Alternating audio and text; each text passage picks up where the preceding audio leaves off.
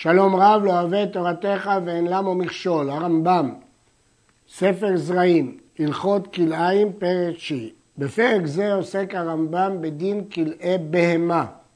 עד עכשיו הזכרנו כלי זרעים וכלי הכרם, עכשיו נעסוק בכלי בהמה. כלי בהמה כוללים שני לאווים. לאו אחד, ארבעה של שני מינים זה בזה, והלאו השני הוא הצמדת שני מינים ועבודה משותפת בהם. אבל הדינים של שני סוגי הכלאיים האלה אינם שווים לפי הרמב"ם, כפי שנראה לכמה. יש להעיר שהרמב"ם במורה נבוכים כותב, ונראה לי כי טעם איסור הצמדת שני מינים באיזו עבודה שתהיה, אינה אלא הרחקה מהרכבת שני מינים. כלומר, אומרו לא תחרוש בשור וחמור יחדיו, לפי שאם יאחד ביניהם, אפשר שירכיב אחד מהם על השני. כלומר, אמנם מבין שעיקר האיסור הוא איסור הארבעה, ואיסור העבודה הוא חשש, גזירה, שמא יבוא להרביע. חידוש של הרמב"ם במורה נבוכים. א', המרכיב זכר על נקבה שאינו מינו, בין בבהמה, בין בחיה ובעופות, ואפילו במיני חיה שבים, הרי זה לוקה מן התורה בכל מקום, בין בארץ בין בחוץ לארץ, שנאמר, בהמתך לא תרביע כליים. ואחד בהמה חיה ועוף שלו או של חברו. לא משנה מי הבעלות, משנה מלאכת הארבעה. ואינו לוקה עד שיכניס בידו כמכחול בשפופרת. אבל אם נעלם זה על זה בלבד. או שעוררם בקול, מקין אותו מכת מרדות. האיסור היא דווקא על ארבעה בידיים. מותר להכניס שני מינים לשר אחד, ואם ראה אותם רב עוזה את זה, אינו זקוק להפרישם. כי האיסור הוא דווקא בארבעה עצמה. ואסור לישראל ליתן בהמתו לגוי להרביעה לו. מה הטעם? ניתן לומר שהטעם הוא מכיוון שהגוי אסור בארבעת בהמה, כך מצטט הגאון מווילנה מהלכות מלכים, שגוי אסור בכלי בהמה, ולכן אסור לתת לו.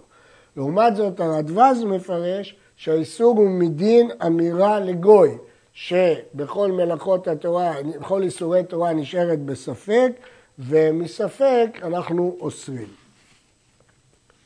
מי שעבר והרכיב בהמתו כלאיים, או עבר על עליו והרכיב שני מינים, הרי הנולד מהן מותר בהניה.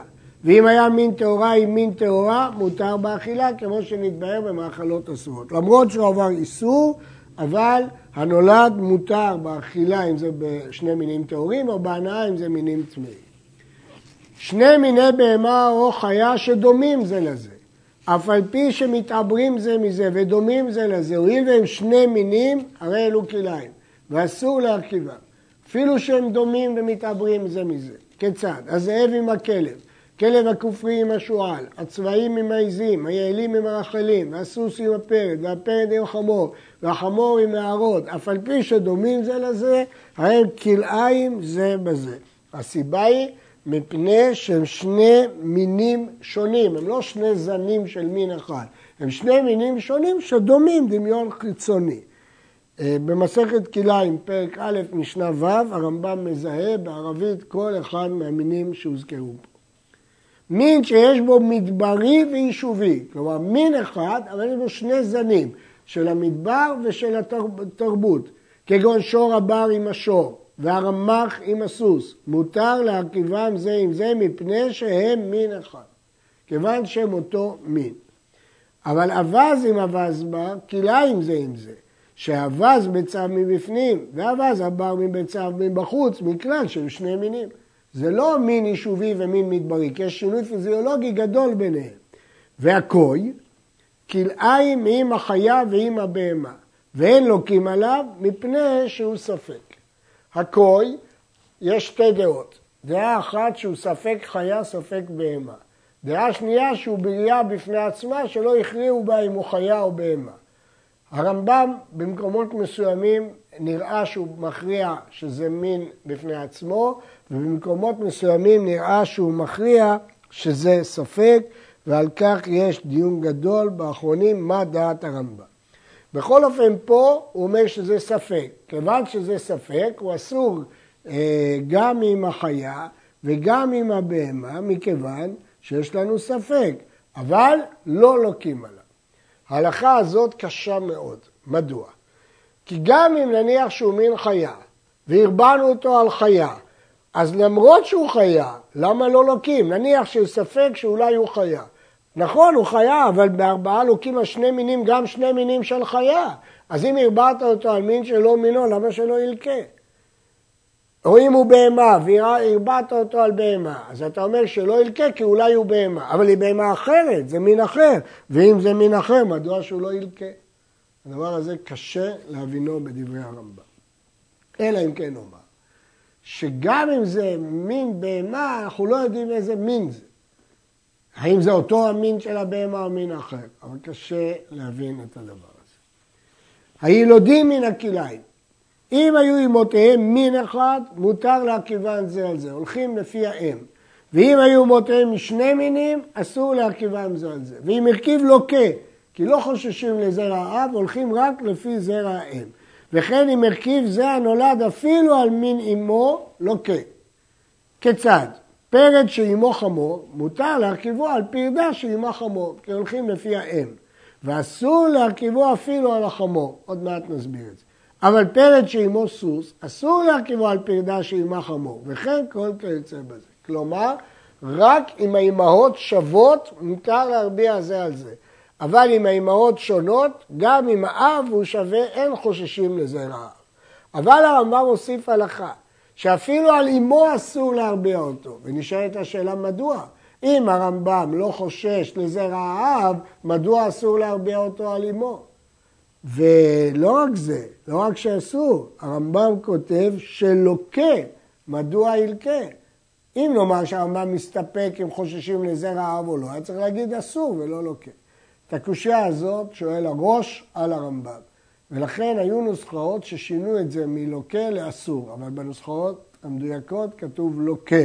וצריך להבין את דעת הרמב"ם. מדוע אם הרכיב אותו על אמו, לוקה? הרי הרמב"ם אומר שהולכים לפי האם. אלא אם נאמר שהולכים לפי האם, זה בא לומר שאם הם נולדו שניהם מאותו סוג של אם, מותר להרביע זה בזה, אבל לא שהוא ממש דומה לאם. כי סוף סוף מעורב בו זרע אב. אני לא חושש לזרע אב, אבל עובדה שמעורב בו זרע אב, לכן הוא מין שונה מהאם. לכן אי אפשר להרביע אותו על האם. כך ברור שהרמב"ם הבין. לפיכך, הרוצה להרכיב פרד על פרדה, איך הוא ידע אם האימהות שלהם זהות? או למשוך בשתי פרדות, בודק בסימני אוזניים וזנב וכל. אם דומים זה לזה, בידוע שעימד ממין אחד ומותרים. כל, כמובן אם הוא בקיא בסימנים הללו.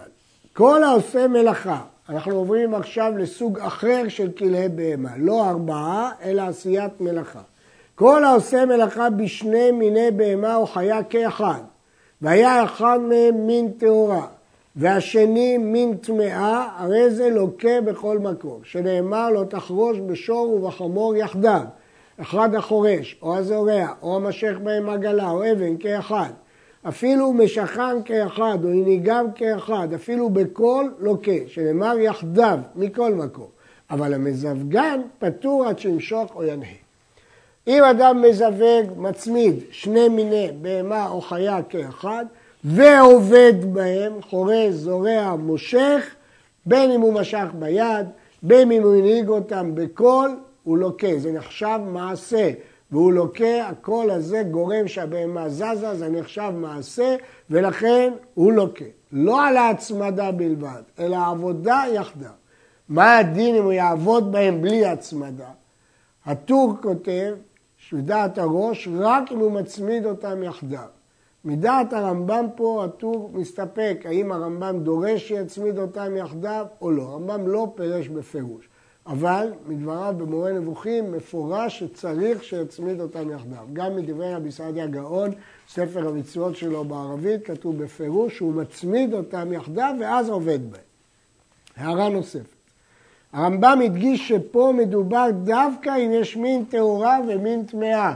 כגון שור וחמור, אבל עם שני מינים טהורים או שני מינים טמאים, הוא לא עובר, שלא כמו בארבעה, ששם גם בשני מינים טהורים ובשני מינים טהורים עובר. פה דווקא במין טמאה וטהורה.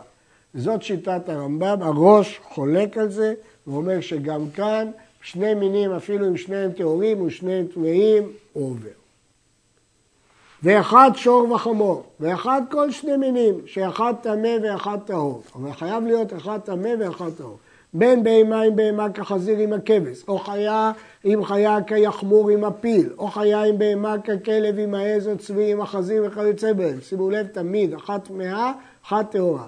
כל אלו לוקה מן התורה, שהחיה בכלל בהמה היא, כמו שביארנו, במאכלות אסורות. כל זה מדין תורה, כדי שילקה. אבל מדברי סופרים, כל שני מינים שהם כלאיים בארבעה, אפילו אם שניהם טהורים או שניהם טמאים, אסורים לחרוש בהם כאחד ולמשוך אותם ולהנהיגם. ואם עשה בהם מלאכה כאחד או משך ונהיג, מכים אותו מכת מרדות. ואסור להנהיג בהמה מן היבשה עם החיה שבים, כגון עז עם שיבוט, ואם עשה, פטור. זאת בעיה בגמרא, ובעיה שלא נפשטה, והרמב"ם פוסק שפטור.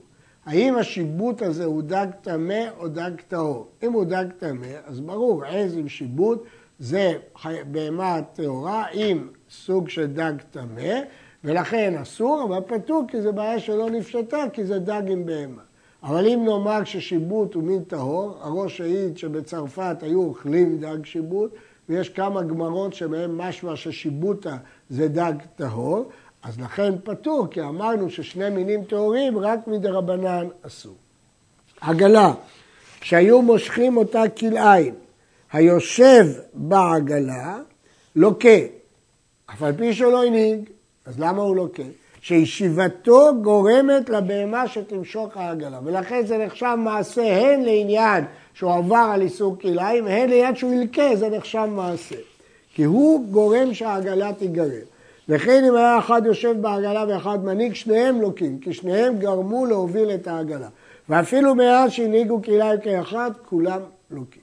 מותר לעשות מלאכה באדם ובבהמה או חיה כאחד, כגון אדם שחורש עם השור, או מושך עגלה עם החמור וכיוצא בזה, מותר לכתחילה, שנאמר בשור ובחמור יחדיו, לא באדם וחמור או אדם בשור.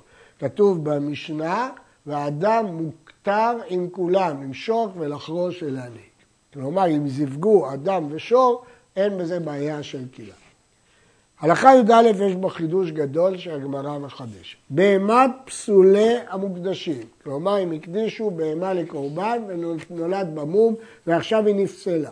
יש לה דין מיוחד שנקרא פסולי המוקדשים.